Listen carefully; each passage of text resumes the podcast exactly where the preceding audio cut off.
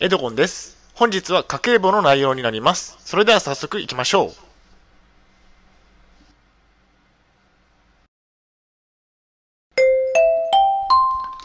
はい、エイチキャップチャンネルにようこそ。えー、本日の内容ですが、えー、にせんにじゅうにねんはちがつぶん、えー、黒字額 いちまんよんせんひゃくよんじゅうにえん、家計簿解説といった内容でお送りしたいと思います。前提条件としましては、えー、統合失調症のため働いていません。東京都のグループホームで生活をしています。借金の返済があります。大変申し訳ないんですが、ポッドキャストの方は写真が見れないのでご了承ください。それではコンテンツですね。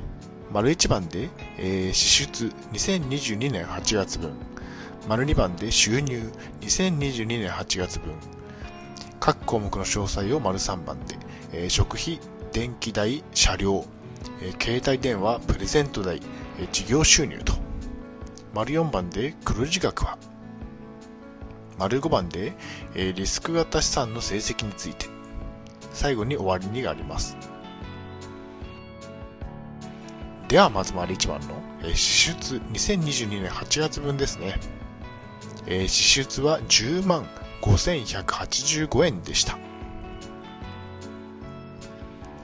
えー、まあ少し多かったかなというふうに思ってますね。まあ反省しなければいけませんね。えー、こちらが表になっておりますね。まあ、注目したいところはやっぱここですね。えー、食料品が、えー、さんまんさんぜんろっぴゃくじゅうごえんという結構多かったなというふうに思ってますね。ちょっと使いすぎてしまったかなというふうに思ってますね。あとは、えっと、ちょっと高くなった電気代ですね。ななせんろっぴゃくじゅうごえんということで、少し、えっと、値上がりしたというところですね。合計はじゅうまんごせんひゃくはちじゅうごえんでした。まあ、食料品がさんまんさんぜんえんを超えてしまったところが反省点ですね。外食もしたので食費が変わりすぎてしまいました。次に丸にばんで収入にせんにじゅうにねんはちがつぶん、収入はにじゅうにまんよんせんさんびゃくにじゅうななえんでした。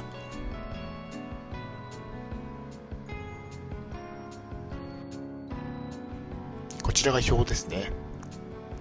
まあ、注目するところは、まあ、ここですね。事業収入と、まあ、個人事業主として活動していますが、そちらの収入がいちまんさんぜんきゅうひゃくさんじゅうえんあったというところがちょっと嬉しいところですね。いちまんえん以上の収入があったというところですね。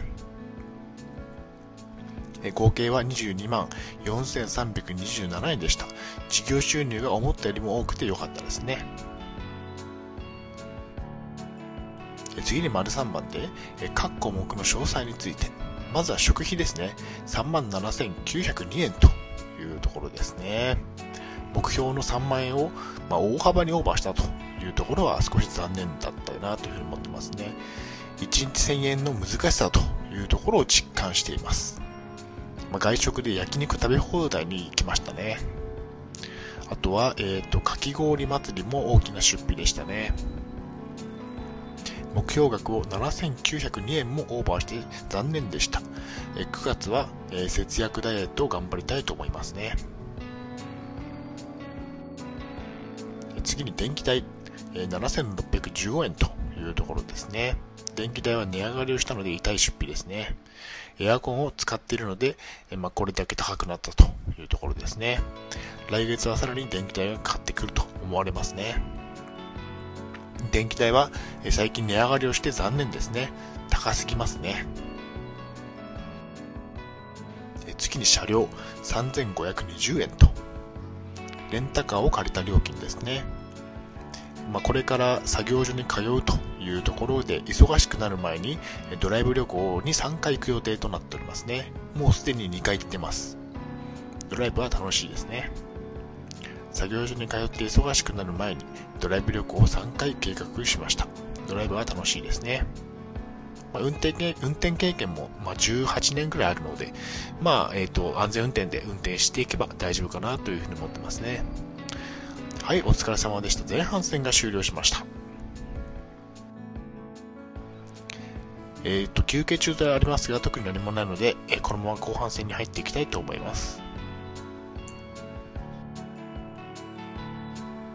えー、と次に、えー、各項目の詳細の携帯電話せんはちじゅういちえんと楽天モバイルは破格の安さですね。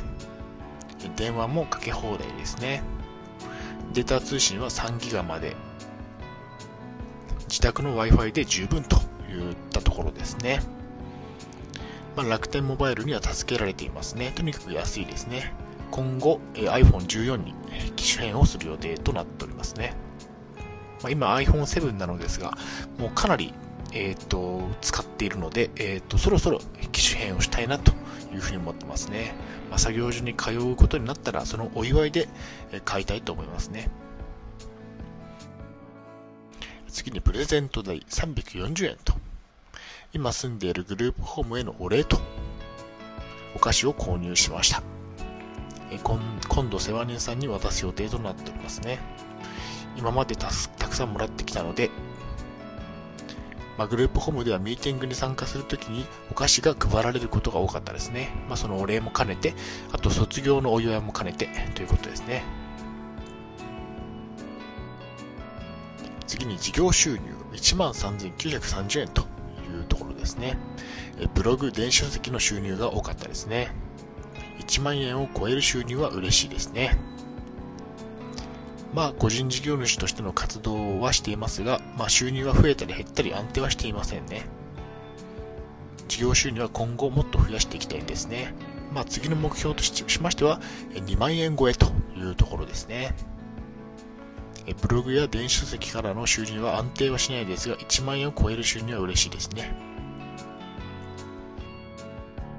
次に ④ 番で黒字額はいちまんよんせんひゃくよんじゅうにえんの黒字でした。まあ、こちらは計算式となっておりますね。年金いっかげつぶんがじゅうまんごせんえん、その他の収入がいちまんよんせんさんびゃくにじゅうななえん、支出がじゅうまんごせんひゃくはちじゅうごえんと計算をするといちまんよんせんひゃくよんじゅうにえんの黒字でした。黒字となり嬉しい月でしたね。電気代は高かったですね。ドライブ旅行も負担になっておりました。まあ、いちまんよんせんえん以上も貯金ができたので嬉しかったですね。にせんにじゅうにねんはちがつは黒字となり嬉しかったですね。事業収入のおかげでこれだけ貯金ができました。まあ、事業収入がなければ反対に、えーと、貯金ができなかったというところですね。え次に ⑤ 番で、えー、リスク型資産の成績についてにまんにせんごじゅうろくえんの値上がりがありました。え株価が上昇した月だったんですね。にまんえんの資産増加と な, なりました。まあ、グッドな月だったんですね。え株価が上昇して資産が増加した月でした。にまんえんの資産増加は嬉しいですね。はい。まあ、結論としましては、えー、っと黒字がいちまんよんせんひゃくよんじゅうにえん、え株価の値上がりがにまんにせんごじゅうろくえん、合計するとさんまんろくせんひゃくきゅうじゅうはちえんのプラスとなった月でしたということですね。はい。お疲れ様でした。ありがとうございました。それでは本日の振り返りに入っていきたいと思います。本日はにせんにじゅうにねんはちがつぶん黒字額 いちまんよんせんひゃくよんじゅうにえん家計簿解説といった内容でお送りしました。① 番では支出にせんにじゅうにねんはちがつぶん、② 番では収入にせんにじゅうにねんはちがつぶん、③ 番では各項目の詳細、食費、電気代、車両、携帯電話、プレゼント代、事業収入、④ 番で黒字額は、⑤ 番でリスク型資産の成績についてお送りしました。はい。最後に終わりにです。最後までご覧いただきありがとうございます。ブログ エイチキャップ もさんねんかん運営しています。 ツイッター もやっています。チャンネル登録、いいねボタンを押していただけると嬉しいです。また、また次の動画ポッドキャストでお会いしましょう。病気の方は無理となさらずお過ごしください。